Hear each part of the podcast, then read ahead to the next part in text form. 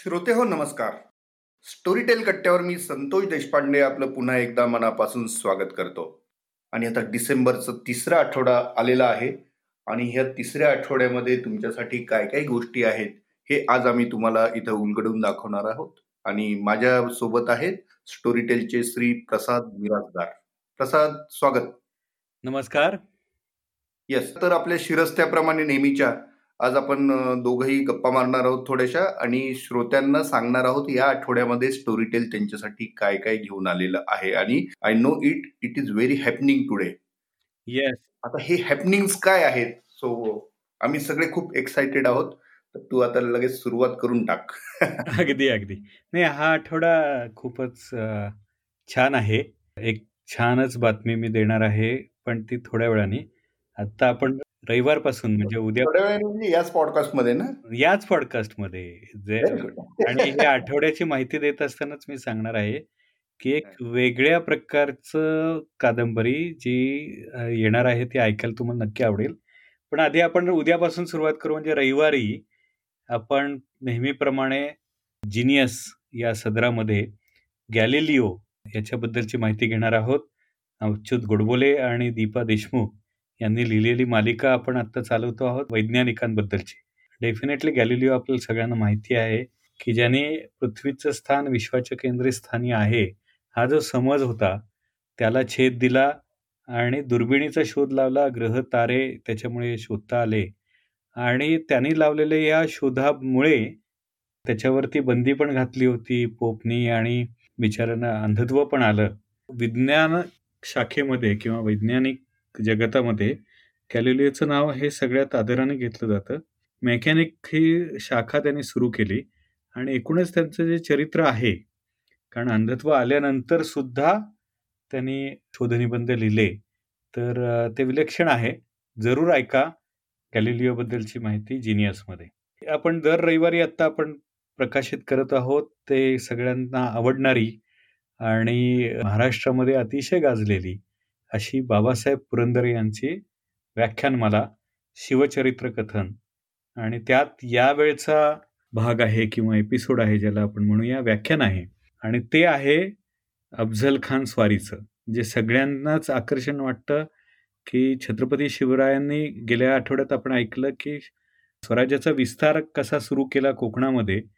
आणि त्याच्या बातम्या जेव्हा आदिलशहाकडे गेल्या विजापूरला तेव्हा त्याने संतापून अ, आवाहन केलं दरबारामध्ये की शिवाजीला धडा शिकवण्यासाठी हा कोण विडा उचलेल आणि तो अफझल खानाने विडा उचलला आणि त्यानंतर त्यांनी जी मोहीम केली त्या मोहिमेचं भन्नाट किंवा जबरदस्त वर्णन खास बाबासाहेब पुरंदरेंच्या आवाजामध्ये आपण ऐकणार आहोत.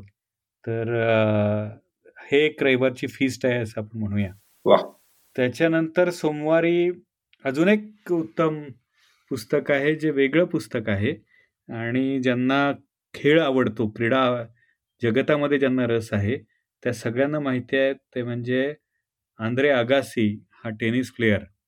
आणि त्यांनी लिहिलेली बायोग्राफी किंवा आत्मचरित्र ओपन ऑटोबायोग्राफी असं त्याचं नाव आहे इंग्रजीमधलं. त्याचं भाषांतर आपण मराठीमध्ये केलेलं आहे आणि अक्षय वाटवे ते पुस्तक जे आहे ते वाचणार आहे. या आत्मचरित्रामध्ये अंद्र्यागसीने अतिशय मनापासून सगळ्या अतिशय ओपनली ज्याला म्हणूया जसं नाव त्याने दिलंय तसं एकूणच ह्या जगताबद्दलची माहिती दिलेली आहे. स्वतःच्या आतमधला जो संघर्ष आहे तो संघर्ष केलेला आहे. म्हणजे आश्चर्याने तक्क व्हायला होतं की टेनिस हा त्याचा नावडता प्रकार होता कारण त्याला शिक्षा म्हणून लहानपणी शाळेमध्ये शंभर फटके मारायला सांगितले जायचे टेनिसच्या बॉलने. अच्छा. आता त्यातनं त्याचं एक्सपर्टाईज वाढलं पण आतमध्ये जो एक अपूर्णता तयार झाली तर ती नुकसान करणारी अपूर्णता आणि तारक ठरणारी परिपूर्णता याच्यामधला एक संघर्ष या सगळ्या पुस्तकामधनं येतोय आणि तो जरूर म्हणजे ज्याला क्रीडा प्र आवडत नाही किंवा टेनिस आवडत नाही त्यांनी सुद्धा वाचला पाहिजे. अशा प्रकारची ही आत्मचरित्र कथा आहे. खूपच इंटरेस्टिंग आहे. वा मंगळवारी लामण दिवा मधल्या कथा आपण दिबा मुकाशींच्या दर आठवड्याला प्रकाशित करतो आहोत. आणि यावेळेला दोन प्र कथा आपण देणार आहोत. एक मंगळवारी आणि दुसरी गुरुवारी. पहिल्या कथेमध्ये दिबा मोकाशींची एक वेगळीच कथा आहे जी संदीप खरेंनी वाचली आहे. आणि ती आहे तिची भीती. आता दिबा मोकाशींच्या कथा फार इंटरेस्टिंग असतात. बारीक गोष्ट घेतात आणि त्याच्या भोवती ते कथा ज्या रंगवतात. त्यातली या कथेतली जी ती आहे, तिची भीती ही आहे, की हा आता चहा प्यायला नेतोय, सिनेमाला गप्पा मारायला रेस्टॉरंटमध्ये जातोय, सिनेमाला घेऊन जातोय. तर तिच्या मनामध्ये भीती उभी राहते आणि ही भीती तो काही करेल याची नाही आहे तर ती भीती आहे, तो खरंच काही करेल याची आहे. म्हणजे कळलं का तो इंटरेस्टिंग टर्न जो आहे की त्यांनी मिठीत घ्यावं आणि पुढे ही कथा न्यावी अशी ती खरं तर तिच्या मनातली भीती आहे, की खरंच तो काही केलं तर आपण कसं करणार, कसं वागणार? तर ती मुळात वाचण्याजोगी आहे. फार सुंदर आहे आणि त्याच्यानंतर संदीपच्या आवाजातून खरंच हो आणि संदीप वाचतोय त्यामुळे ते ऐकायला च्या ज्या कथा आहेत, कादंबऱ्या, कविता त्याने जे काही स्टोरी टेलवर वाचलंय, ते ऐकणं हा एक खरोखर वेगळा आनंद आहे. तर तशीच त्याने अजून एक रात्र संपली आणि दिवस उजाडला अशी लामण दिवामधली दिवा मोकाशींची कथा आहे आणि ज्याच्यामध्ये तुला आठवत असेल तर चार्ली चॅपलिनची एक गोष्ट होती बघ, की तो रात्री एकदम उदार असायचा. सगळ्यांना काय त्या चार्ली चॅपलिनला कुठे खायला घेऊन जायचा मोठा फाईव्ह स्टार श्रीमंत माणूस आणि सकाळ झाली की तो पूर्ण त्या बिझनेसमॅनच्या मोडमध्ये यायचा आणि ह्याला हाकलून द्यायचा. तर ही जी गोष्ट होती तशाच प्रकारची इथे सावकार आहे आणि तो रात्री संकटात सापडतो. जंगलात गेलेला आहे. त्याचं जे सावकारी म्हणून असणारं जे वसुली करण्याचं एक माणूस नसण्याचं जे काही चित्र आहे, तो जेव्हा संकटात सापडतो, वाघ येतो, तर नोकर त्याला एकमेव बचवणार आहे. आणि तिथे त्याचं ते सगळं गळून पडतं. दया करायला लागतो आणि ते त्याचं जे सगळं थिंकिंग आहे, चिंतन आहे जीव वाचवण्याचं, तेच ती रात्र संपल्यानंतर आणि संकट निघून गेल्यानंतर तो पुन्हा कसा क्रूर सावकार बनतो आणि काय पद्धतीने वागवतो असं एक वेगळी वेगळी कथा आहे. फारच वेगळी कथा आहे. म्हणजे मी थोडस गोष्टी सांगतोय नाही नाही अरे त्याच्यामुळे अजून ते त्याच्यातला इंटरेस्ट अजून वाढत जातो. कारण याचं कारण असं की हा नुसत्या शीर्षकावरून कदाचित ह्या गोष्टी कळल्या नाही आणि मुद्दाम ऐकावं म्हणून. कारण ते उत्कंठा आणि मांडणी जी आहे मोकाशींची ती खूप वेगळ्या प्रकारची मांडणी आहे. म्हणजे दिवांना वाचणारी एक पिढी जशी होऊन गेली आहे हो. तशी आता ऐकणारी पिढी तयार होऊ शकते. राईट हे स्टोरीटेलच्या या उपक्रमातून नक्कीच आपण सांगू शकतो. अगदी अगदी. ऐकणारी पिढी नक्की तयार होऊ शकते. आणि विशेषतः संदीप खरे ज्या पद्धतीने वाचतोय तर त्याचे अनेक उपक्रम आपण आपल्याकडे स्टोरीटेलवर करतो आहोत. विशेषतः आता जी मालिका आपण करतो आहोत ती म्हणजे संदीप खरे रेअरली हर्ड आणि त्याने मधुराणी गोखलेबरोबर मारलेल्या गप्पा आणि त्यांनी त्याच्या सांगितलेल्या कविता तर जणू काही आता बरेचसे भाग झाले. लक्षात येत असेल की संदीप खरेच्या क्वचित कुठेतरी वाचलेले कारण व्यासपीठावरती सादरीकरणासाठी ठराविक प्रकारच्या कविता म्हणावे लागतात. पण ज्या खऱ्या आतल्या कविता असतात ज्या वहीमध्ये लपलेल्या असतात त्या सगळ्या त्यांनी काढलेल्या आहेत. त्यातून म्हटलं तर संदीप खरेचं भावविश्व उभं राहतं. एका प्रकारे ती आपण आत्मकथा म्हणूया किंवा आत्मकविता म्हणूया. म्हणजे त्याचं सगळंच चरित्र त्या कवितांमधनं उलगडत जातं असा ती अशी ती सगळी मालिका झालेली आहे. त्यामुळे हे रेअरली उदाहरण आहे एका अर्थाने. तर संदीप खरे रेअरली हर्ट आपण शुक्रवारी सव्वीस तारखेला ऐकणार आहोत. आणि आता मी या आठवड्याची सगळ्यात मोठी बातमी देणार आहे. आणि ती म्हणजे तारीख नोंदवून ठेवा. बुधवारी चोवीस तारखेला स्टोरी टेलवरती येत आहे या दशकातली मराठी साहित्यातील एक मानाची कादंबरी किंवा मैलाचा दगड ज्याला म्हणू ती म्हणजे भालचंद्र नेमाडे यांची हिंदू. वा. आणि ही कादंबरी इतकी जबरदस्त आहे की ती संपूर्ण हिंदू संस्कृतीबद्दल तर बोलतेच पण ती प्रत्येकाला अंतर्मुख करते. की नेमकी आपली संस्कृती भारतीय संस्कृती कशी आहे काय आहे त्यातले ताणेबाणे काय आहेत आणि सिंधू नदीच्या काठी आर्यांची संस्कृती आली तिथपासून ते इथली खेडी, त्याच्यामधले समाज जीवन, कुटुंब, कुटुंबातले नातेसंबंध, श्रद्धा, अंधश्रद्धा, रूढी, परंपरा या सगळ्या म्हणजे अगदी वेदांपासूनच्या तत्वज्ञानांपासून वेगवेगळ्या विचारधारा कशा आल्या आणि त्या समृद्ध विचारधारांची वीण इथे कशी घडत गेली याच्याबद्दलचं संपूर्ण मांडणी कथेच्या स्वरूपामध्ये हिंदूमध्ये इतक्या सुंदर रीतीने आलेली आहे. आणि ती अतुल पेठे या काय ज्येष्ठ रंगकर्मीने वाचलेली आहे. आणि इतकी अप्रतिम वाचली आहे त्यांनी इतकी मेहनत घेतली कारण ती खूप मोठी कादंबरी आहे. आणि त्या कादंबरीत इतकी पात्र आहेत, इतकी वर्णनं आहेत, वेगवेगळे संवाद आहेत, भाषा भाषेची वीण आहे, वे अनेक शब्द आहेत. तर त्यांनी या सगळ्यांचा अभ्यास केला, त्या लहेजाचा अभ्यास केला. तो खानदेशी लहेजा त्या भाषेमध्ये आणला. त्यात गाणी आहेत, पद्य आहेत काही.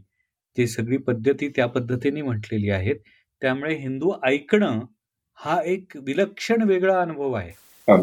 तो म्हणजे एखादा नाट्यानुभव घ्यावा किंवा पुस्तक का म्हणजे पुस्तक वाचण्याबरोबर पुस्तक का ऐकावं, हे जर समजून घ्यायचं असेल, तर ही हिंदू कादंबरी ऐकावी आणि मग निश्चितपणे बोलावं, की ऑडिओ बुक ऐकण्यातली मजा काय आहे?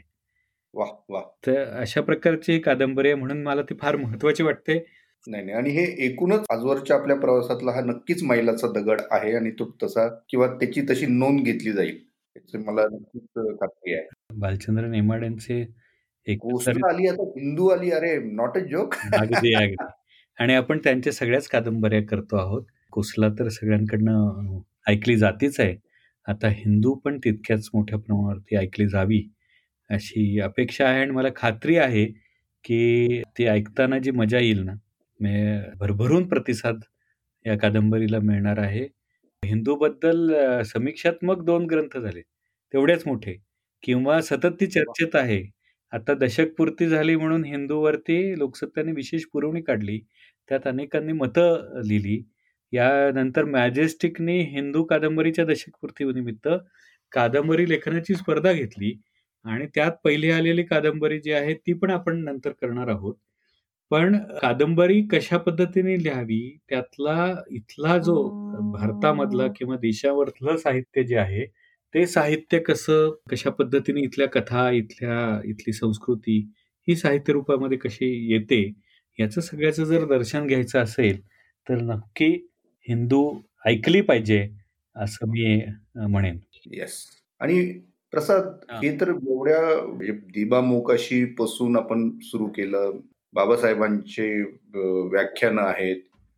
आता हिंदू सारखी इतकी भारदस्त कादंबरी आपल्या रसिक श्रोत्यांसाठी आलेली आहे आणि अजून एक काहीतरी तुझ्याकडे बातमी आहे असं मला कळलं हीच बातमी महत्वाची होती की हिंदू ही कादंबरी येते या आठवड्यामध्ये ही माझ्या दृष्टीने महत्वाची बातमी आणि त्या निमित्ताने एक नाट्यानुभव आम्ही आता अतुल पेठेचा नाट्यानुभव म्हणण्यापेक्षा ऐकण्याचा अनुभव की ही कादंबरी ऐकण्याची जी मजा आहे त्यात काय आहेत वैशिष्ट्य कशी आहेत वगैरे असा एक व्हिडिओ आपण केला आणि तो चोवीस तारखेला आपण प्रदर्शित करूया सोशल मीडियावरती. तर तोही पहा. आणि त्यातनं खऱ्या अर्थाने या कादंबरी ऐकण्यातली जी मजा आहे कादंबरीचं वैशिष्ट्य काय आहे?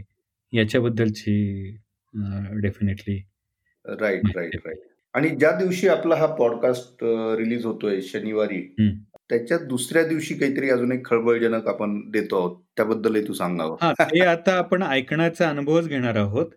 आणि ती म्हणजे ती म्हटली तर तू म्हणतोस तसं बातमी बातमी म्हणतोयस. तर तसं आता बातम्यांमध्ये फक्त एकाच गोष्टीने संपूर्ण व्यापलं गेलेलं आहे माध्यमांचं जग. आणि ते आपल्या जीवनाशी निगडीत आहे ते म्हणजे कोरोना. आणि कोरोना व्हायरसमुळे सगळं जग कसं पूर्णपणे बदललेलं आहे. आणि त्याच्या रोजच्या बातम्या त्याचे नंबर त्याचं त्याची तीव्रता त्याच्यावर लागलेली लसीचा शोध याच्या पलीकडे आपलं आता चर्चा विश्व नाहीये. आपण सगळे लॉकडाऊन झालेलो त्या अवस्थेतनं उद्या परत दुसरी लाट येईल का? पुन्हा लॉकडाऊन होईल का? वगैरे या सगळे आपण आता चर्चा करत आहोत. अशा सिच्युएशनमध्ये स्वीडनमध्ये गाजलेली स्वीडिश लेखकांनी लिहिलेली आणि अशी एक नवी मालिका स्टोरीटेल ओरिजिनल आपल्याकडे येते आहे आणि ती रविवारी येणार आहे. आणि ती म्हणजे व्हायरस पुणे. अशा नावाने स्टोरीटेल ओरिजिनल रिलीज होती आहे. आणि हा व्हायरस काय आहे की आत्ताच्या आपल्या व्हायरसमध्ये मृत्यूचं प्रमाण म्हणजे कोरोनामध्ये मृत्यूचं प्रमाण आहे हे खूप कमी आहे ना? पंच्याण्णव टक्के लोक वाचतायत आता आजचं. म्हणजे संसर्गाचं प्रमाण जरी जास्त असलं तरी तेवढा नाहीये म्हणजे त्या तुलनेत. पण सर असं झालं की फक्त एक टक्का लोक वाचतायत. हो. आणि बाकी सगळे मरतायत. तर काय होईल? आणि मग अशा एक टक्क्या लोक वाचलेल्या लोकांचं जो लढा आहे की जो जे जगण्याची धडपड आहे त्या सगळ्याबद्दलची जी चर्चा आहे म्हणजे त्या सगळ्याबद्दलचं एक विलक्षण कथानक आहे. आणि ते मूळ स्वीडिश आहे त्या त्यावेळेचं तिथलं युनिव्हर्स वेगळं असलं तरी सुद्धा इथलं इथे पुण्याचं युनिव्हर्स घेतलेलं आहे आणि त्याचं भाषांतर करण्यापेक्षा भावानुवाद केलेला आहे. रूपांतर केलेलं आहे इथल्या युनिव्हर्सला धरून आणि ते निरंजन मेढेकर यांनी तितक्याच ताकदीने केलेलं आहे. आणि हे वाचलं कुणी आहे ते म्हणजे विलक्षणच आहे.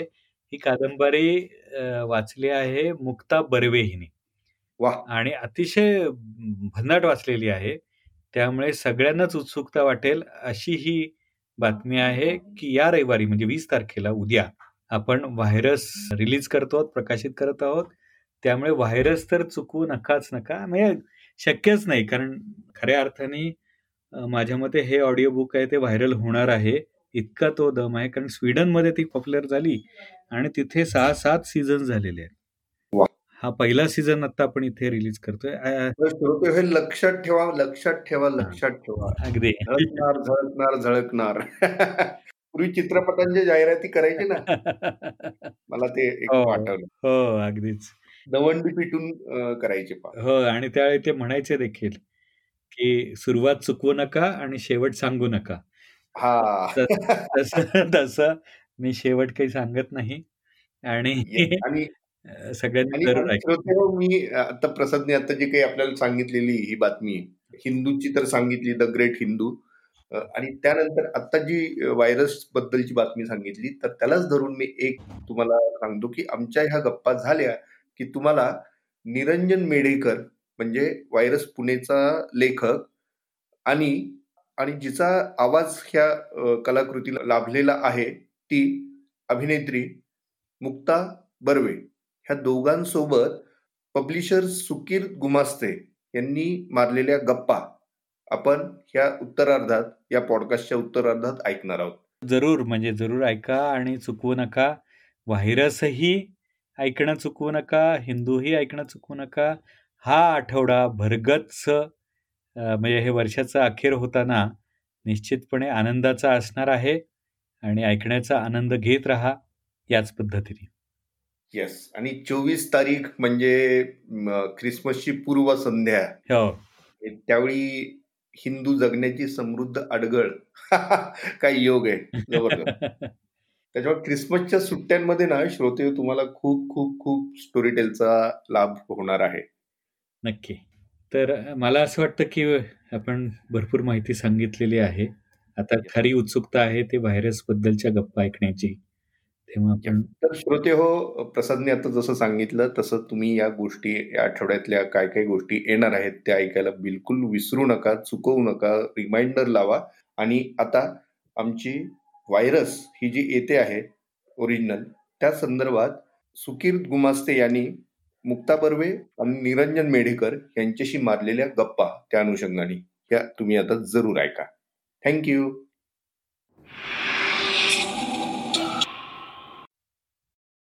नमस्कार. मी सुकीर्त तुमच्या सगळ्यांचं स्वागत करतो. आज आपण व्हायरसच्या रिलीजच्या निमित्तानं एकत्र जमत आहोत. आणि आपल्याबरोबर आहे लेखक निरंजन मेढेकर. आणि दमदार अभिनेत्री मुक्ता बर्वे. आता मी दमदार म्हणलंय. ज्यांना कोणाला शंका असेल त्यांनी प्लीज व्हायरस ऐका किंवा ॲडिक्ट ऐका. म्हणजे कळेल की मी काय हे दमदार म्हणतोय. आणि आज मी गप्पा मारणार आहोत व्हायरसच्या निमित्ताने. आणि जनरली अशा रिलीजच्या वेळेस ना एक निरर्थक प्रश्न विचारतात. तोच मी सुरुवात करतो त्यांनी की आज व्हायरस रिलीज झाले तर कसं वाटतंय तुला? मी पण तसंच उत्तर मला फार थ्रिलिंग वाटतंय आणि मला रिॲक्शन ऐकायची खूप उत्सुकता आहे. नाही पण खरंच खूप म्हणजे हा प्रवास इतका जबरदस्त झालाय आणि तो माझ्या आधी निरंजननी सुरू केलाय. त्याच्या आधी तुम्ही दोघांनी एकत्र सुरू केलाय. त्यामुळे तो मे मी शेवटचा त्यातला टप्पा होते त्या प्रवासाचा. पण तो असा प्रेक्षकांशिवाय अपूर्ण असतो. बरोबर. ऑडियन्स शिवाय त्यामुळे आता ते खरंच ते ऐकतील तेव्हा आपल्याला असं की हा, हा, हा, हा, हा, आता सांगा तुम्हाला कसं वाटतंय. तसं मला होतंय आतमध्ये. बरं बरं बरं. निरंजन तुला कसं वाटतंय? अगदी खरं सांगायचं तर हे पूर्ण वर्षच व्हायरसमय झालंय. म्हणजे ते कोरोनामुळेही आहे. आणि व्हायरस ही सिरीज मला वाटतं आपण पहिल्यांदा डिस्कस केलं फेब्रुवारीमध्ये हो. की जेव्हा कोरोनाचं काहीच वातावरण नव्हतं आणि नाव पण माहीत नव्हतं. किंवा चीनमधनं नुकत्याच बातम्या यायला लागल्या. आणि कळत होतं आणि आपल्याला असं झालं होतं की "ह्या, आपल्याकडे काय. आपल्याकडे उकाडा खूप असतो. असं ते थोडंसं खरंय. तर त्याच्यामुळे जसा तो पीक वाढायला लागला तसं मी व्हायरसमध्ये घुसायला लागलो. आणि त्याच्यामुळे बाहेरचे टेन्शन होतं आणि त्या व्हायरस ही सिरीजच इतकी इम्पॅक्टफुल आहे बरोबर. की ते करताना अनुवादक म्हणून मलाही मी त्याचा एक भाग होऊन गेलो असं मला बरोबर. वाटतं. नाही मला तेच म्हणायचं की जनरली हे जर मार्चच्या आधी असतं तर मे बी आपल्याला गोष्ट इतकी रिलेट झाली नसती. पण ते नंतर झाल्यानंतर आपल्याला ती जास्त रिलेट होती तर लॉकडाऊन साधारण कसा कसा लॉकडाऊनची फेज तुझी कशी होती? मला स्टोरी टेलनी जरा एक रिफ्रेशिंग हात दिला असं म्हणायला हरकत नाही. कारण लॉकडाऊन मध्ये मी पहिलं काम जे केलं ते आपलं ऍडिक्टचं होतं. Addictचं. आणि दुसरं व्हायरस पण व्हायरसचं थोडं जास्त प्रेशर देणार होतं. जसं निरंजन म्हणाला की मी ऍक्च्युली जेव्हा वाचलं तेव्हा मी याला फोन करून म्हणलं अरे ते आत्ता एवढ्यात कसं काय लिहिलं एवढं सगळं? तर म्हणलं नाही. हे आधी लिहिलेलं आहे.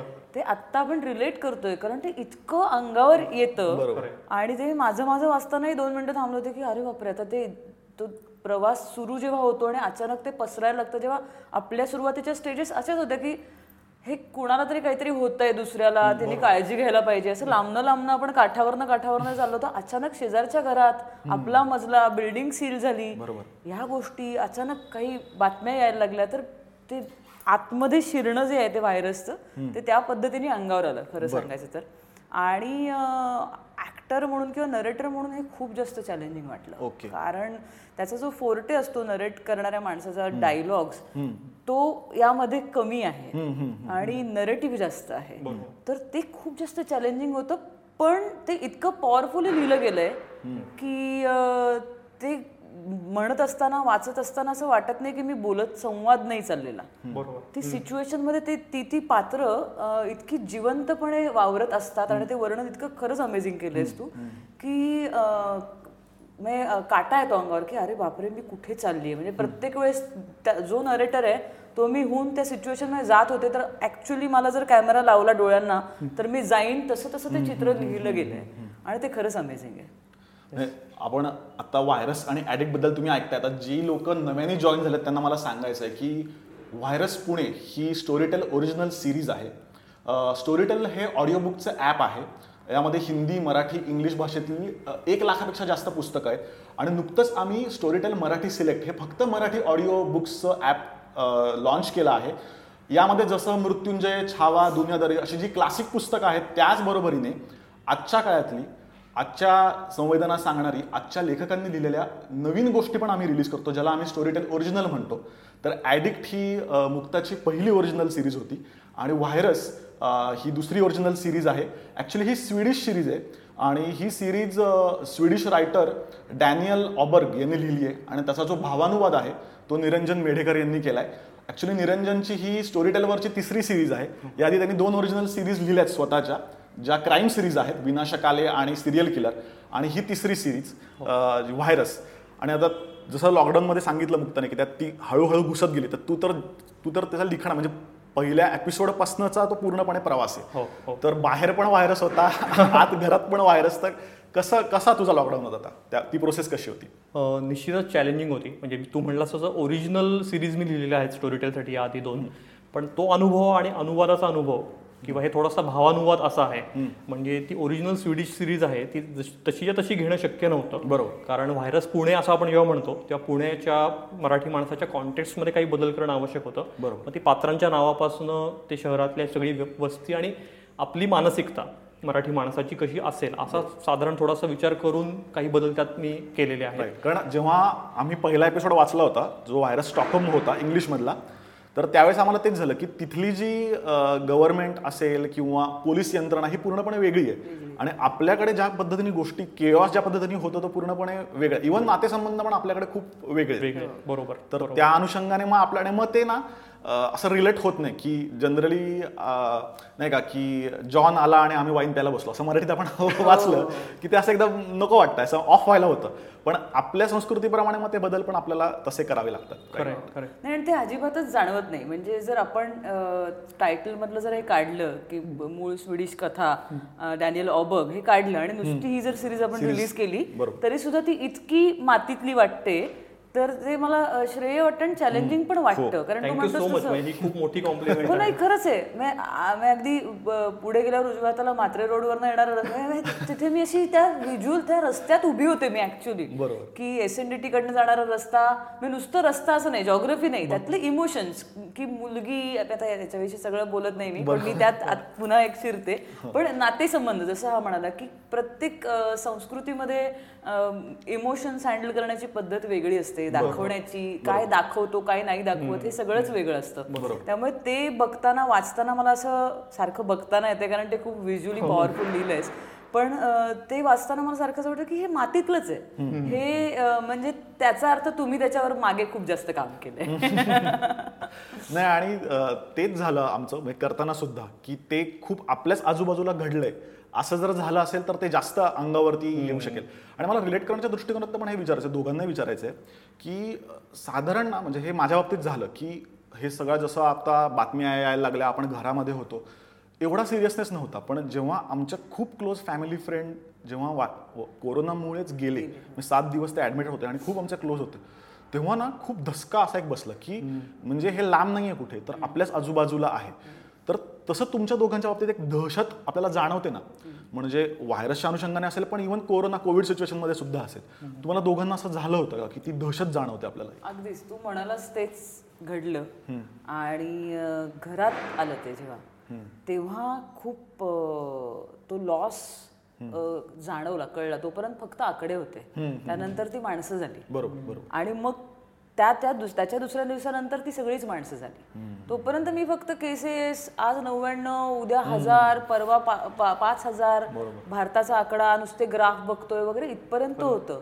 जेव्हा कोणीतरी काका कोणीतरी आत्या असं जेव्हा घडलं तेव्हा असं जरा अरे बापरे ही सगळी हे सगळे आकडे कोणाचे तरी काका आत्या आई बाबा होते सो ते जरा अंगावर येणारं घडलं. मी सिनियर सिटीजन पेरेंट्स बरोबर राहते माझ्या. त्यामुळे ते झालं की त्यांना मी ऍक्च्युली मी त्यांना जाच केला बहुतेक पण ते भीतीपोटी होतं. नाही तुम्ही लिफ्टशी जायचं नाही दुधाची पिशवी तुम्ही घ्यायची नाही वगैरे असं एक तुम्ही घाबरून हे होता ना ओव्हर प्रोटेक्टिव्ह होता तसं घडलं. म्हणजे उलट लहान मुलांना म्हणा ना अंधार झाला की खेळायचं नाही तसं आई बाबांना सांगितलं उलट.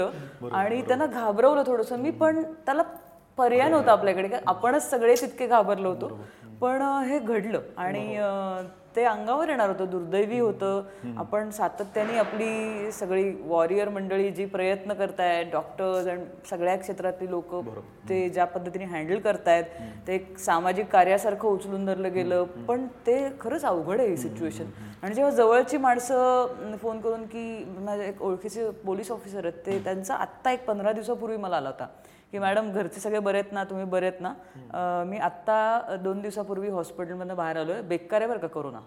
म्हणजे ते अजूनही आपल्याला येते अरे मला काय होत नाही. अशा झोनमध्ये आपण आहोत अजून. की अरे मी फिट आहे. मला मी यंग आहे. ते तसं काही नाहीये. तो तो व्हायरस आहे. तो पसरू शकतो. आपण काळजी घ्यायला हवी. बरोबर. म्हणजे मलाही आठवतं की लॉकडाऊन जेव्हा सुरू झाला तेव्हा मी असंच ठरवलं की आपण पॉझिटिव्ह साईड बघू घरच्यांसोबत राहायला मिळेल. आणि तसं मी सुरूही केलं. माझा मुलगा लहान आहे सहा वर्षाचा. सो आमच्या समोरची लेन तिथे एरवी जोरात गाड्या जातात. तो आम्ही सायकल मी त्याला शिकवायला लागलो. सुरुवात केली. दोन एक महिन्यात तो शिकला पण सायकल छान आणि तो खूप एन्जॉय करत होता. आणि एका दिवशी जेव्हा लेनमधल्या शेजारी राहणाऱ्यांना झाला आणि ती सायकल बंद झाली आणि त्याला काहीच कळत नव्हतं.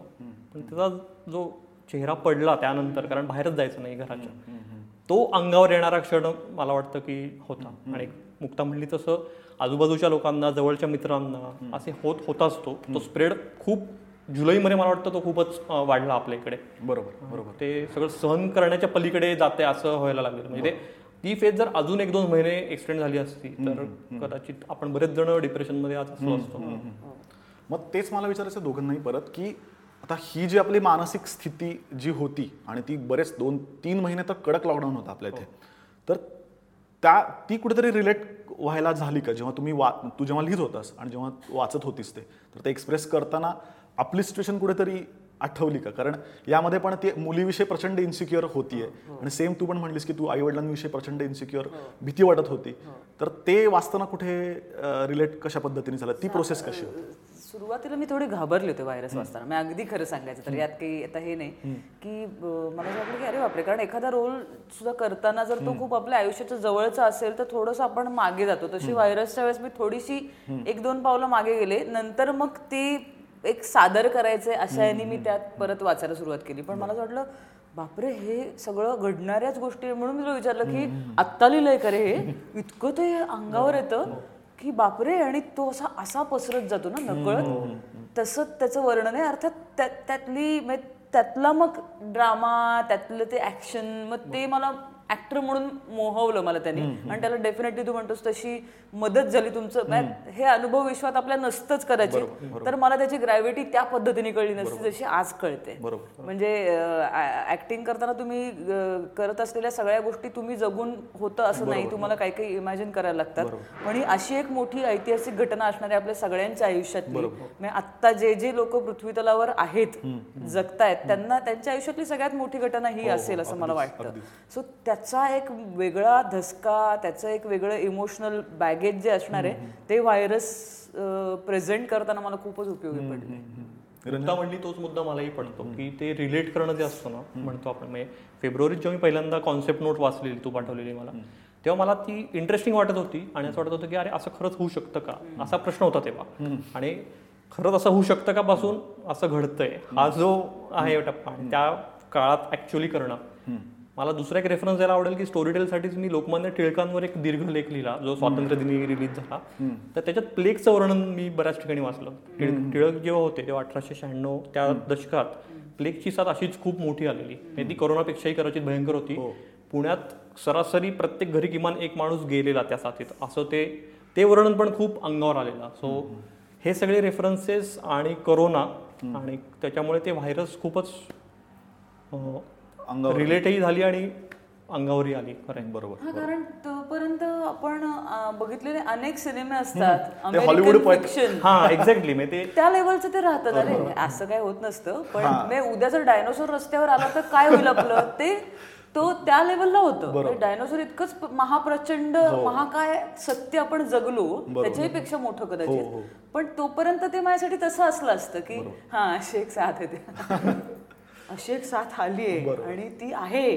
आणि त्यात आपण आहोत तर ते त्यांनी फारच फरक पडतो हो बरोबर. कारण ते नाहीतर ते नाही का जागतिक हल्ला एक कायम असतं हॉलिवूड पटामध्ये आपण म्हणजे एंटरटेन होतो आपण पण रिलेट करत नाही ते आपण. पण हे. कुठेतरी रिलेट करायला झालं कुठे आणि या म्हणजे या कोरोनानी मला एक आणखीन एक असं वाटलं की जगातल्या कानाकोपऱ्यातला प्रत्येक माणूस एका लेवलला आलाय आता.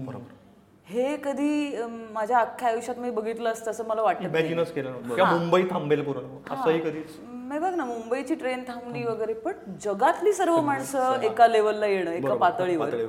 की आता सगळीकडे तेच. सगळीकडे फक्त दूधच विकायची परमिशन आहे कारण ते रोजच्या आयुष्याचं हे आहे. सगळ्या देशांमध्ये सगळेजण घरात बसलेले आहेत. सगळ्या देशातली माणसं अस्वस्थ आहेत. सगळीकडे मास्क वापरतात. सगळ्यांना माहीत नाहीये की हा आजार काय आहे. सगळीकडचे डॉक्टर तर हे किती अवघड आहे. ते सगळं तसं तसं मला हे करताना जाणवलं की हे जागतिक लेवलचं संकट आहे. बरोबर बरोबर. म्हणजे एक खूप इंटरेस्टिंग संदर्भ वाचनात आला माझ्या आत्ता. कोरोनाच्या निमित्ताने एका लेखामध्ये दिवाळी अंकातल्या की आठ एक हजार वर्षांपूर्वी जेव्हा सिंधू संस्कृती वगैरे होती किंवा बाकी जगभरात रोमन संस्कृती माया या ज्या सगळ्या संस्कृती लयाला गेल्या तर तो जो युगांत म्हणतो आपण तो झाला. तर त्याच्यामागे कदाचित अशीच कुठल्या तरी व्हायरसची किंवा साथीच्या रोगाची साथ असू शकते. बापरे. आणि आपल्याकडे शास्त्रज्ञांनी अशा प्रकारच्या व्हायरसवर संशोधन सुरू करून फक्त एकशे तीस वर्ष झाली आहेत. आणि मानवी इतिहास जर बघितला आपण वगैरे आपण जो वाचलाय तर तो खूप लाखो वर्षांचा आहे. So आपण किती थिटे आहोत निसर्गापुढे हेही खरंच परत एकदा नव्याने कळतं. आणि मला ते रिलेटचं मी काय विचारलं? कारण मला हे आपण व्हायरस करेपर्यंत सुद्धा माहीत नव्हतं. मला निरंजननी सांगितलं की ते पत्र तू एका इटालियन लेखिकेचं वाचलं होतंस आणि ते खूप व्हायरल झालं होतं. आणि मग ते आम्ही आज गाडीतनं येताना ऐकलं. आणि खरंच अंगावरती काटा आला कुठेतरी. तर त्याबद्दल थोडं सांग सांगशील की काय नक्की तो उपक्रम होता? फ्रान्सिस्का मेलांड्री नावाची एक इटालियन रायटर आहे. तिने युरोपियन देशांना उद्देशून हे पत्र लिहिलं होतं. की इटलीमध्ये कोविड आला आणि आम्ही हे हे जगतोय आणि बाकीच्या देशांनो हे पुढचं तुमचं भविष्य असणार आहे. ते न टाळणारं भविष्य होतं तर ते त्यांनी लिहिलं होतं. आणि माझी एक ओळखीची गँग आहे सगळी थिएटर वगैरे करणारी विराज मुनोद म्हणून एक मुलगा आहे नगरचा आणि त्याची लेखिका मैत्रीण आहे तर त्यांनी मला की ताई असं असं एक पत्र आले म्हणलं मला माहिती आहे. तर त्याचं आपण मराठी केलंय. तू वाचशील का एकदा? वाचून बघतेस का? म्हणलं वाचते. तर ते आपल्याला रिलीज करण्याची इच्छा आहे मराठी करून. तर म्हणलं पाठव मला. आणि ते वाचल्यावर त्याचा जबरदस्त मला इम्पॅक्ट आला. की आणि ते थोडंसं असं होतं की ते तुम्हाला जागा करणार होतं. खडबडून की अवेअरनेस की हे असं असं पुढे होणार आहे तर आत्ताच काळजी घ्या. जे आता पुन्हा जवळपास पाणीपुरीच्या स्टॉलवरही लोक दिसायला लागली आहेत सगळं विसरून. कारण कंटाळा आल्यामुळे. पण कोविडमध्ये काही फरक झालेला नाही आपण कंटाळलो एवढंच झालंय. तर ते कुणी करू नये याकरता काय काय घडलं हे कुठेतरी सांगता येईल ते खूप महत्वाचं आहे असं आम्हाला वाटलं. आणि ते पत्र आम्ही तर ते- आम्ही त्या फ्रान्सिस्का मेलांड्रीशी पण टचमध्ये होतो. ओके. आणि ओ, हो तिची रितसर परवानगी घेऊन आम्ही ते केलं आणि ती तिला पण हे होतं की काय प्रतिक्रिया तिच्याशी बोलणं झालं आमचं की कसं? कारण तीही तिथे तेव्हा अं, म्हणजे त्या पत्राने तिथेही खूप खळबळ झाली होती. आणि खूप लोकांना त्यांनी गाईडलाईन म्हणणार नाही पण एक इमोशनल हे मिळाला होता की अरे हो असं असं घडतंय आणि आपण एकटे नाही होत असं त्यावेळेस वाटणं की हे जे घडतंय आणि जे होतंय ते मला एकट्याला होत नाही असे खूप जण आहेत. आणि जेव्हा असं कळतं की असे जगात खूप जण आहेत तेव्हा एक ताकद मिळते की नाही यातनं सगळ्यांनी बाहेर पडायचं. आपण एकटेच नाही होत. हा. कारण त्या तू म्हणालास मगाशी आपण बोलताना जसं म्हणाल की डिप्रेशनमध्ये गेलो असतो आपण. की बऱ्याच जणांना तो त्रास झालाही डेफिनेटली पण तरी आपण स्ट्रॉंग राहण्याचा प्रयत्न केला. कारण यातनं सफर होतोय पण खूप जणांना हे घडतंय. त्यामुळे सगळ्यांनी मिळून काहीतरी करूया धरून राहूया. कारण सुरुवातीला ते पण एफर्ट केले बघ आपण. आम्ही काहीतरी गाणीच केली कोणतरी कथाच वाचल्या. हे सगळ्याच गोष्टी झाल्या. बरोबर. पॉझिटिव्हिटी काहीतरी भाषणं झाली युट्यूबवर खूप लोकांनी तर तो प्रयत्न होता. प्रत्येकाने आपापल्या परीने केलेला. तर त्या पत्राचा तो इम्पॅक्ट आणि ते रिलीज झाल्यानंतर खूप रिॲक्शन झाले त्याच्यावर. खूप लोकांना. आणि मी ज्या दिवशी मी रिलीज केलं त्याच्या दुसऱ्या दिवशी मलाच सात आठ ग्रुपवरनं ते फॉरवर्ड आलं होतं. कॉमन की हे पत्र फार वाचन ऐक ऐकण्यासारखं आहे बघण्यासारखं आहे असं. हे माझ्या आई वडिलांनाच ते आलं होतं. तर ते मला कळलं की त्याचा इम्पॅक्ट किती आहे आणि ते किती महत्वाचं आहे. फारच पण खरंच नाही तू ते खूपच ताकदीने वाचलेस आणि मला असं आठवत आहे की ते पत्र मी ऐकलेलं आणि एक व्हायरस मी सुरू केलेलं. आणि तेव्हा आम्हाला आमचं मेन तेच होतं की व्हायरस वाचायला त्याच ताकदीचा नरेटर पाहिजे. बरोबर आणि त्याच्यामुळे ते तू व्हायरसही वाचलेस हे खरंच दुग्ध शर्करा योग आपण म्हणू असा जुळून आलेला आहे तो. नक्कीच. आणि मला तेच म्हणायचं की आता अनुवाद आहे. म्हणजे तू ते पत्र वाचतास तो सुद्धा एक युरोपियन लेखिकेचाच अनुवाद होता. आणि हा एंटायर व्हायरस सिरीज ही युरोपियन लेखक आहे. तसाच तो अनुवाद केलेला सिरीज आहे. तर तुम्हाला दोघांनाही म्हणजे ज्या युरोपियन लेखकांची स्टाईल आहे कारण अनुवादाचं हे विश्व खूप मोठं आणि वेगळं आहे मराठीमध्ये सुद्धा. तुम्हाला काही वेगळेपणा जाणवला लेखनामध्ये म्हणजे मराठी आपलं जे लेखन लेखन आहे त्याच्यामध्ये आणि युरोपियन लेखनामध्ये? हो. मला असं वाटतं की ते डिटेलिंगवर खूप भर देतात. म्हणजे आपल्याकडे तू मग मगाशी म्हणलं असं कदाचित लोकांचा पेशन्स कमी आहे. मग तो वाचकांचा असेल श्रोत्यांचा असेल त्यामुळे लेखक म्हणून माझ्यावर हे बर्डन असतं की मी गोष्टीत पटकन गेलो पाहिजे किंवा ऍक्शन पाहिजे मला पटकन. डायलॉग ओरिएंटेड मी गोष्टी जास्ती लिहिण्याला प्रेफरन्स देतो. पण ते तसं न करता ते थोडासा माहोल क्रिएट करतात आधी. आणि ठेराव असतो त्यांच्या गोष्टीमध्ये म्हणजे मी आता एक अ, युरोपचंच चेस्टनट मॅन म्हणून एक कादंबरी वाचली. तर ती पण अशी क्राईम सिरीज आहे. क्राईम नॉवेल आहे ती. पण पहिली पन्नास पानं असं वाटतं काहीच घडत नाही. पण त्याच्यानंतर ते लोणचं मूर्त म्हणतो ना आपण तसे ते हळूहळू हळूहळू. एक लेखक म्हणून मला नक्कीच एक लर्निंग एक्सपिरियन्स होता. बरं. की दरवेळेलाच ती घिसाड घाई उपयोगाची नसून पटकन पटकन टू द. पॉइंट जाण्यापेक्षा. म्हणजे ऑफकोर्स ऑडिओ हे मीडियम असं आहे की त्यात तुम्हाला पटकन तुम्हाला म्हणजे श्रोत्यांची हा लिस्निंग कॅपॅसिटी खूप कमी असते. म्हणजे पहिल्या पाच मिनिटात जर कंटाळा आला तर तो निघून जाऊ शकतो. बरोबर So ते सगळं डोक्यात ठेवूनही असाही एक लिटरेचरचं अंग आपण नक्की अभ्यासण्यासारखं आहे असं मला. तुला वाटलं वाचताना असं काही वेगळं वेगळेपण असं जाणवलं? माझ्याकडे संस्कार झालेलंच बाळ आलेलं असल्यामुळे. म्हणजे निरंजनी त्याच्यावर इतकं व्यवस्थित काम केलेलं असल्यामुळे मला ते बऱ्यापैकी भारतीय की काय भारतीयकरण करण, करून हा, आलेलं ते त्याचं ड्राफ्ट माझ्याकडे आला. बरोबर. त्यामुळे तो तेवढा फरक आहे. मला ते खरं तर नुसतं तू दिलं असतंस तरी मला वाटलं असतं की आपल्याकडेच दिलेलं. आहे. इतकं त्यांनी ते कारण आपल्याकडे हे बरोबर आहे. आपण थोडी इमोशनल सांस्कृतिक सांस्कृतिक दृष्ट्या थोडी इमोशनल माणसं. बरोबर. त्यामुळे आधी भावनेला हात घालायला लागतो मग वर्णन. आणि तसं त्यांनी यात केलंय की आधी इमोशनली कनेक्ट केलंय. कारण माझी इन्व्हेस्टमेंट इमोशन्समध्ये जास्त होते प्रेक्षक म्हणून. कुठच्याही आपल्या कुठच्याही कलाकृतीमध्ये. मग थोडस त्याचं डिटेलिंग कमी असेल तरी चालतं काही काही वेळेला. पण आधी मला ते मी मी कोणाबरोबर बघायचं हे सगळं? असं त्याच्यामध्ये इन्व्हेस्टमेंट जास्त असते. अच्छा ती अशी अशी मुलगी आहे तिला असं असं आहे. अच्छा हा असा असा आहे आणि तो तसा तसा आहे. यांच्या बरोबर मी जाते का? मग ते ते- इमोशनल इन्व्हेस्टमेंट होण्याकरता जे असायला हवं ते यांनी फारच सुंदर केलंय याच्यामध्ये. आणि त्यामुळे मला असं वाटतं की त्यांनी खूप जास्त काम केलेलं असणार आहे ओरिजिनल गोष्टी. तुला काय असं वेगळेपणा म्हणजे भाषे इव्हन गोष्टीच्या घडण्यातल्या किंवा भाषेतला असं काही तुला जाणवलं नाही? ती हा त्या अर्थाने म्हणजे त्यांनी खरंच चांगलं मोल्ड करून दिलंय. कारण ते खूप होतं. म्हणजे भाषांतरित नाटकं पण मी केली बरोबर, हो. की शेरलोटा अगं तू चेरीच्या मळ्यात चाललीस का? तर ह्यातलं एकही वाक्य ते शेरलोटा आणि चेरीच्या शेरीच्या चेरीच्या मळ्यात चाललीस का? हे काही आपल्याला काही कळतच नाही. थोडी थोडी वाईन घेऊया का? वगैरे तर अहो महाशय वगैरे. म्हणजे मी मी थिएटर स्टुडंट असल्यामुळे मराठी शेक्सपियर किंवा म- हे सगळ्या चेरीचा मळा किंवा- हा, तर हे सगळं केल्यामुळे ते थोडंसं लांब नेतं आपल्याला. आणि मला स्वतःला ऍक्टर म्हणून रीडर म्हणून लिस्नर म्हणून ते रिलेट नाही करतायत की अहो जॉन सर तुम्ही तर मोठे आहात तालेवार आहात वगैरे. तर ते काय काय आतमध्ये जात नाही. ते ते फारच टाळले आणि ते फार सुंदर मेल्ट झालंय आणि एकजिन्सी झालंय. त्यामुळे मला मला तो अनुभव नाही आला. बरोबर. मला असं हे पण सांगायचं की मुक्ताची पहिली सिरीज आहे ॲडिक्ट जो सुद्धा इंग्रजीचा मराठीमध्ये भावानुवाद होता. पण काय म्हटलं तरी ती लेखिका भारतीय मराठीच होती. त्यामुळे ती तशी मातीतलीच तशी कथा होती. आणि ॲडिक्ट सुद्धा खूप अप्रतिम वाचले मुक्ताने आणि त्यानंतर व्हायरस तर मला तुझा म्हणजे हा एक्स या एक्सपिरियन्सबद्दल विचारायचं आहे की पुस्तकाला आवाज देणं म्हणजे किंवा पुस्तक सादरच के म्हणजे इनॅक्टच केलंयस तू अक्षरशः. तर त्यामध्ये तू हे पहिल्यांदाच केलंस आय थिंक तर तो काय तुझी प्रोसेस होती? म्हणजे तुझी आता जनरली तुला असा अभ्यासू नट म्हणून सगळीकडे ओळखतात. खरंच आहे म्हणजे जी खरंच चांगली गोष्ट आहे. तर त्या अनुषंगाने तू काय सांगशील की तुझा तो प्रवास कसा होता? तू याच्याकडे कसं बघितलंस?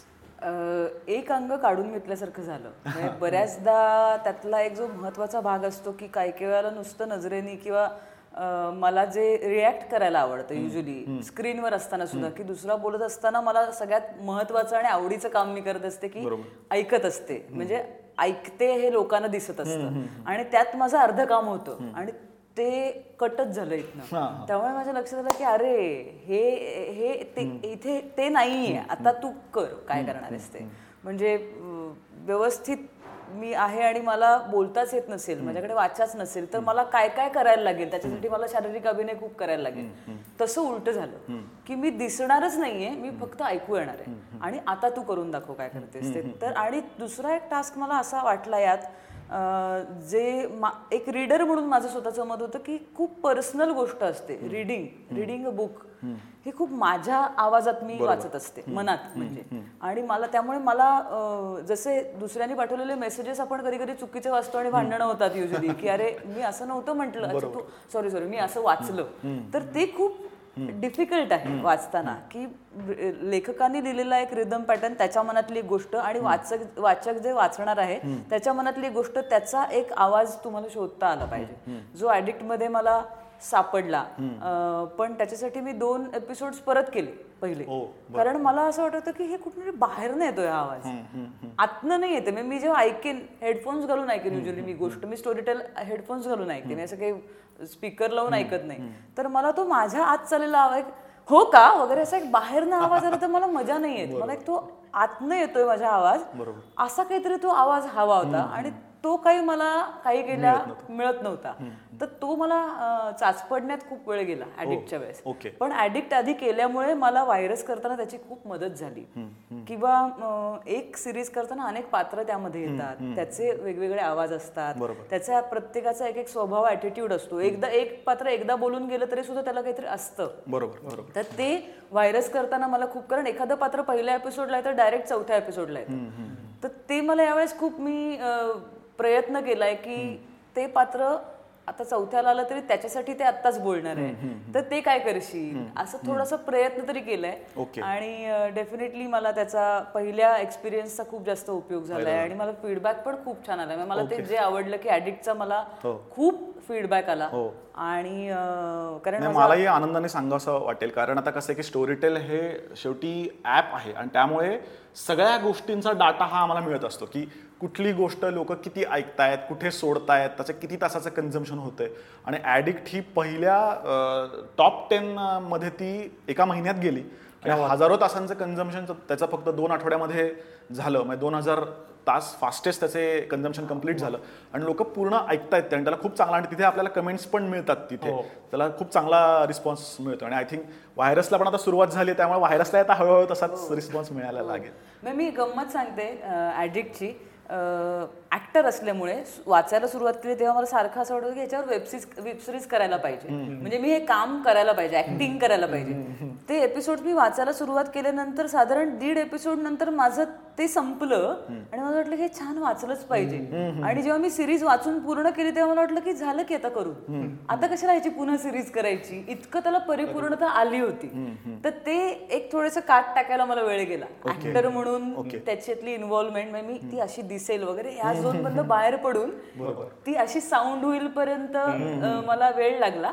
पण परिपूर्णता आली. जेच मला व्हायरसमध्ये पण झालं की ही व्हिज्युअल्स त्याला इतकी पॉवरफुल आहेत की हे करता करता आणि मग अख्खी जेव्हा व्हिज्युअल क्वालिटी आपण साऊंड मधनं देतो आणि डोळे बंद केल्यावर ते सगळं ऐकू येतं तेव्हा ते छान वाटतं की हा आता याचं काही मी नाही केलं तरी चालेल. हे झालंय पूर्ण. हे तू मग अशी म्हणलीच चुकीने विचारल्यावर. पण तुला जास्ती चॅलेंजिंग ॲज अ नरेटर काय वाटतं? म्हणजे व्हॉइस मॉड्युलेशन जास्ती एक चॅलेंजिंग वाटतं? का एखाद्या कॅरेक्टरला एखादा आवाज तू एकदा फिक्स केला आणि तो कन्सिस्टंटली दहा एपिसोड देणं हे जास्ती चॅलेंजिंग टास्क आवाज देणं हो डेफिनेटली कारण जेव्हा दोन पात्र साधारण सिमिलर वयाच्या दोन बायका दोन मुलं म्हणजे ऐकताना डिफरन्शिएट व्हायला पाहिजे. हा. ते जेव्हा एकमेकांशी बोलतात आणि एक डायलॉग नाही. वेगवेगळ्या इमोशन्स आहेत त्यामध्ये. म्हणजे आता आपल्याकडे नेहा दिव्या एकमेकांशी बोलतात जेव्हा. आणि सर्व इमोशनल ह्याच्यातनं ते जातात. तर तेव्हा मला जरा हे गेलं बरं असं आहे की दोन्ही पात्र खरी वाटली पाहिजेत. मी असं काहीतरी हो का? वगैरे असा आवाज नाही. अॅनिमेटेड आवाज नाही झाला मिमिक्री करतात तसं नको तसं नाही झालं त्यामुळे त्या दोन्ही खऱ्या व्यक्ती आणि फॉल्स व्हॉइस जेव्हा तुम्ही वापरता तेव्हा सर्व इमोशनल चढ उतार त्यात आणणं अवघड असतं. मी एखाद्या सिनेमाला जेव्हा एखादी फॉल्स नोट लावते डबिंगला की थोडं टेक्निकल होईल कदाचित. पण डबल सीट नावाच्या सिनेमाला मी वेगळ्या आवाजात थोडंसं डबिंग केलंय. पण ते अवघड असतं तुम्हाला तसं करणं कॅरी फॉरवर्ड जेव्हा तू त्यासमोर तुमचाच दुसरा आवाज लागणार असतो आणि एकमेकांशी बोलणार असतात ते आवाज तेव्हा दोन्ही खरे वाटून ते दोन्ही आतपर्यंत गेले पाहिजे. तर ते आणि यात आपला सचिन पण आहे जो की अडनिड्या वयाचा म्हणजे बार मी असा विचार करतो की आवाज फुटणारा आवाज काढूया का वगैरे? म्हणजे हे हे नाही येणार आपल्याला. कारण त्या वयात मुलांचे आवाज फुटतात. तर ते तसं काही एक्सपेरिमेंट करू का? माझा आवाज हे व्हायला लागला. एकतर अं, दिवाळी बिवाळी जस्ट होऊन गेली होती क्रिसमस सगळ्यात सण वार आणि त्यात असे तर म्हटलं नको हे आपल्या आवाजाला त्रासदायक होईल. पण ते अवघड होतं ते चॅलेंजिंग होतं. आणि डेफिनेटली तो म्हणजे आवाज काढणं आणि तो मेंटेन करणं हा एक भाग झाला. पण नरेशन हा सगळ्यात अवघड भाग त्यातला बरोबर. हा. हे ते कॅची करणं नरेशन कारण आणि नॅरेशन खूप तशी मोठी आहेत स्पीड आहे त्याला पण ते तसं ते उभं करणं आणि एकाच्याच आवाजामध्ये ते खूपच चॅलेंजिंग आहे खूपच. येस तर मला असं वाटतं आता मी शेवटचा प्रश्न तुम्हाला दोघांना विचारतो आणि खूपच म्हणजे आता हे परत हे खूपच क्लिशे वाक्य की आम्ही खूप एक्सायटेड आहे वगैरे वगैरे. पण तरी खरंच एक्सायटेड आहे कारण खूपच छान प्रवास होता एंटायर तर मला परत सगळ्या लोकांना पण सांगायचं आहे की नक्की व्हायरस आणि ॲडिक्ट स्टोरीटेल ॲपवरती तुम्ही जाऊन ऐका. मी चॅलेंज देतो की तुम्ही पहिला एपिसोड ऐकायला चालू करा. तुम्ही पूर्णपणे अख्खी गोष्ट नक्कीच ऐकाल. तर शेवटचा प्रश्न मला असा विचारायचा आहे की व्हायरस लोकांनी का ऐकावी? याबद्दल तुम्ही दोघं काय सांगाल? मुक्ता. अवघड प्रश्न तरी नाही, आधी मी सगळीकडे वचा वचा बोलते पण थ्रिलिंग आहे. हा म्हणजे त्यातला लेखनाचा आणि गोष्टीचा गाभा हा थ्रिलिंग आहे. पण एक खूप चांगला इमोशनल प्रवास आहे. आणि ती पात्र आपण जे जगतोय जगलोय त्यातनं ती पात्र जात आहेत आणि त्याचं काय काय घडतंय हे रिलेट करताना आणि वाचताना कदाचित त्याला लिहिताना तितकाच एक आतनं असा हलवून टाकणारा प्रवास होता. आणि तो तितकाच एंटरटेनिंग पण होता माझ्यासाठी तो प्रवास की अरे हे काय काय घडतंय आणि काय काय घडू शकतं? तर मला वाटतं की ते ऑडियन्सला ऐकायला खूप छान वाटेल. त्यातला जो म्हणजे मला तरी त्या थ्रिलिंग एलिमेंटनी मला एक अशी पॉवर येते. आतनं. तर ती कदाचित ऐकणार म्हणजे ऑब्व्हियसली तो ऐकणाऱ्यांचा चॉईस असू शकतो. पण त्यातनं असं एक अशी एक एनर्जी येऊ शकते तर ते डेफिनेटली ऐकावं असं मला वाटतं. येस निरंजन? म्हणजे हे खूपच पुस्तकी वाक्य वाटेल पण आयुष्यातली क्षणभंगुरता आपण म्हणतो तर ती आपल्याला कोरोनामुळे कळलेलीच आहे. सो व्हायरस ही काल्पनिक गोष्टच आहे फिक्शन आहे. सो व्हायरस ज्या लेखकाने लिहिले डॅनियल डॅनियल ऑबर त्याच्या मनात बहुतेक असं आहे की कोरोना स्पॅनिश फ्लू प्लेग याच्यापेक्षा कैक पटींनी जर मोठा डेडलिएस्ट व्हायरस या पृथ्वी तलावर आला आणि लिटरली चोवीस तासात अख्खी पृथ्वी नष्ट झाली.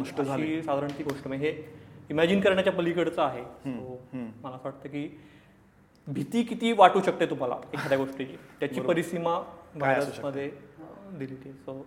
ज्यांना म्हणजे थ्रिलर आणि या जॉनरचे जे फॅन्स आहेत त्यांना नक्कीच आवडेल गोष्ट. हो वाव ग्रेट येस तर आम्ही ऑफिशियली जाहीर करतो की व्हायरस रिलीज झालेला आहे स्टोरीटेल ॲपवरती आणि नक्की तुम्ही नक्की ऐका.